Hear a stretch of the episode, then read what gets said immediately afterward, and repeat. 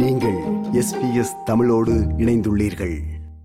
ஈரோடு கிழக்கு சட்டசபை தொகுதிக்கு வருகின்ற பிப்ரவரி மாதம் இருபத்தி ஏழாம் தேதி இடைத்தேர்தல் நடைபெற உள்ளது இடைத்தேர்தல் தான் என்றாலும் இந்த தேர்தல் தமிழக அரசியல் கட்சிகள் மத்தியில் பரபரப்பை ஏற்படுத்தியுள்ளது. இந்த செய்தியின் பின்னணி என்னவென்றால் ஈரோடு கிழக்கு தொகுதியின் சட்டமன்ற உறுப்பினரான திருமகன் ஈவேரா கடந்த சில தினங்களுக்கு முன்பு மாரடைப்பால் காலமானார். திருமான் ஈவேரா காங்கிரஸ் கட்சியின் மூத்த தலைவரான இவி கே எஸ் இளங்கோவனின் மகன் என்பதும் நோக்கத்தக்கது.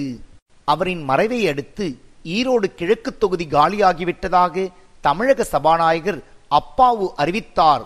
இதையடுத்து ஈரோடு கிழக்கு தொகுதிக்கு வருகின்ற பிப்ரவரி மாதம் இருபத்தி ஏழாம் தேதி இடைத்தேர்தல் நடைபெறும் என்று இந்திய தேர்தல் ஆணையம் அறிவித்தது. வருகின்ற ஜனவரி மாதம் முப்பத்தி ஒன்றாம் தேதி வேட்புமனு தாக்கல் தொடங்கும் என்றும் மார்ச் மாதம் இரண்டாம் தேதி வாக்கு எண்ணிக்கை நடைபெறும் என்றும் தேர்தல் ஆணையம் அறிவித்துள்ளது. தேர்தலுக்கு இன்னும் ஒரு மாதமே உள்ள நிலையில் தமிழக அரசியல் கட்சிகள் இந்த தேர்தலை உற்று நோக்கி வருகின்றன. மேலும் ஈரோடு கிழக்கு தொகுதி இடைத்தேர்தலில் களமிறங்க தமிழகத்தை சேர்ந்த அரசியல் கட்சிகளும் மும்முரமாக செயல்பட்டு வருகின்றன. திமுக தலைமையிலான மதசார்பற்ற முற்போக்கு கூட்டணி சார்பில் காங்கிரஸ் கட்சி போட்டியிடும் என்று அறிவிக்கப்பட்டுள்ளது. இந்த இடைத்தேர்தலில் காங்கிரஸ் கட்சியின் சார்பில் இவி கே எஸ் இளங்கோவனின் மற்றொரு மகனான சஞ்சய் சம்பத் போட்டியிடுவார் என்று கருதப்படுகிறது. இது குறித்து மேலிடம் முடிவு செய்யும் என்று தெரிவித்துள்ளார் இவி கே எஸ் இளங்கோவன். நான் ஆமா. நான் விருப்பம் தெரிவிச்சிருக்கேன் மேலிடம் முடிவு பண்ணும். அதுக்கப்புறம் நம்ம இந்த இடைத்தேர்தலில் அதிமுக சார்பில் முன்னாள் அமைச்சர் கே வி ராமலிங்கம் போட்டியிட வாய்ப்புள்ளதாக தகவல்கள் வெளியாகியுள்ளன. கடந்த இரண்டாயிரத்தி பதினோராம் ஆண்டு மற்றும் இரண்டாயிரத்தி பதினாறாம் ஆண்டு நடைபெற்ற சட்டசபை தேர்தலில் அதிமுக சார்பில் இவர் போட்டியிட்டதும் நோக்கத்தக்கது.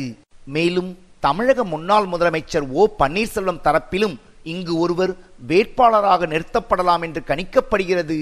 ஈரோடு இடைத்தேர்தல் குறித்து செய்தியாளர்கள் மத்தியில் பேசிய தமிழக முன்னாள் அமைச்சர் ஜெயக்குமார் திமுக ஆட்சியின் மீது மக்கள் அதிருப்தியில் இருப்பதால் ஈரோடு இடைத்தேர்தலில் அதிமுக எளிதாக வெற்றி பெறும் என்று தெரிவித்தார். தற்போதைய அரசியல் சூழ்நிலையில் அனைத்து இந்திய அண்ணா திராவிட முன்னேற்ற கழகம் களம் காண்பதுதான் ஒரு சிறந்த ஒரு தீர்வாக முடிவு தீர்வாக இருக்க முடியும் என்ற அந்த கருத்தின் அடிப்படையில் வந்து ஒரு மக்கள் நலன் அதே போன்ற ஒரு தமிழ்நாட்டு நலன் என்ற அடிப்படையில் திரு ஜே கே வாசன் அவர்கள் இந்த முடிவெடுத்தது ஒரு வரவேற்பு தகுந்த ஒரு விஷயமாக இருக்கின்றது. ஏனென்று சார் இன்றைக்கு தமிழ்நாடு பொறுத்தவரை இன்னைக்கு வந்து மக்கள் வந்து அந்த அளவுக்கு வந்து ஒரு ஒரு, இந்த ஆட்சி வந்து ஒரு கடும் அதிருப்தி இருக்குது. விலைவாசி உயர்வு ஒரு பக்கம் சட்ட ஒழுங்கு சீர்கேடு அதே போல வந்து மின்கட்டண உயர்வு சொத்து வரி உயர்வு இது போன்ற பல்வேறு பிரச்சனை தேர்தல் வாக்குறுதிகளும் நிறைவேற்றாத ஒரு சூழ்நிலை. எங்களுடைய ஆட்சி காலத்துல எல்லா விதமான அளவுக்கு வந்து மக்கள் பயன்படுத்த அந்த திட்டத்தை எல்லாம் மூடிவிட்டு இன்னைக்கு வந்து இந்த விடியாத திமுக அரசை பொறுத்தவரை ஒரு விளம்பரம் மட்டுமே செய்து கொண்ட நிலையில தமிழ்நாட்டு மக்களுக்கு வந்து இன்றைக்கு வந்து ஒரு முழுமையான அளவுக்கு வந்து ஒரு காப்பாற்றப்படவில்லை. எனவே அப்படி இருக்கின்ற ஒரு நிலையில இந்த ஆட்சியுடைய அவலநிலை எடுத்து சொல்லி எங்களுடைய ஆட்சியுடைய சாதனை எடுத்து சொல்லி இந்த ஆட்சியுடைய அவலநிலைக்கு ஒரு முற்றுப்புள்ளி வைக்கும் எதிர்காலத்தில் வந்து எங்களுடைய ஆட்சி மலர்வதற்கு உண்டான ஒரு தேர்தல் தேர்தலுக்கான தேர்தலுக்கான ஒரு ஆயத்தமாகத்தான் நிச்சயமாக இதை நாம் வந்து பார்க்க முடியும். ஏன்னா வந்து களத்திலே வந்து வெற்றியை நிச்சயமாக நாங்கள் மகத்தான வெற்றியை பெறுவோம். இதே நேரம் இந்த இடைத்தேர்தலில் அதிமுகவின் கூட்டணி கட்சியான பாஜக போட்டியிடுமா என்பது பெரிய கேள்வியாக உள்ளது. இரு தினங்களுக்கு முன்பு முன்னாள் முதலமைச்சர் ஓ பன்னீர்செல்வம் தமிழக பாஜக தலைவர் அண்ணாமலையை சந்தித்ததும் தமிழக அரசியல் களத்தில் பரபரப்பை ஏற்படுத்தியுள்ளது. பாஜக இந்த இடைத்தேர்தலில் போட்டியிட்டால் தான் ஆதரவளிக்க தயார் என்று தெரிவித்துள்ளார் தமிழக முன்னாள் முதலமைச்சர் ஓ பன்னீர்செல்வம்.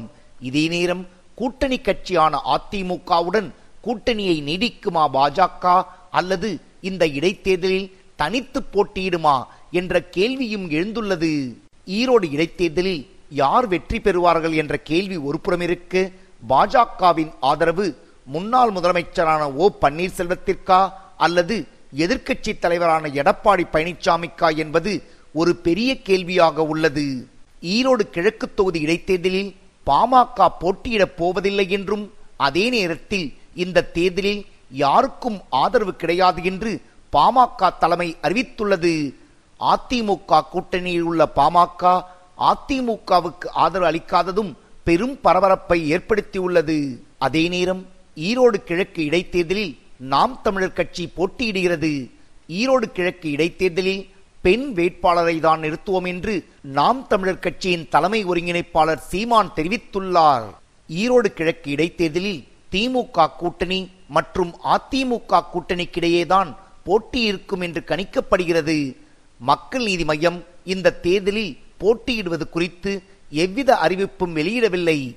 மக்கள் நீதி மைய கட்சியின் தலைவர் கமலஹாசன் இந்த இடைத்தேர்தலில் காங்கிரஸ் கட்சிக்கு ஆதரவு தருவார் என்று கணிக்கப்படுகிறது. இது எஸ்பிஎஸ் வானொலியின் பார்வைகள் நிகழ்ச்சிக்காக தமிழகத்திலிருந்து ராஜ்.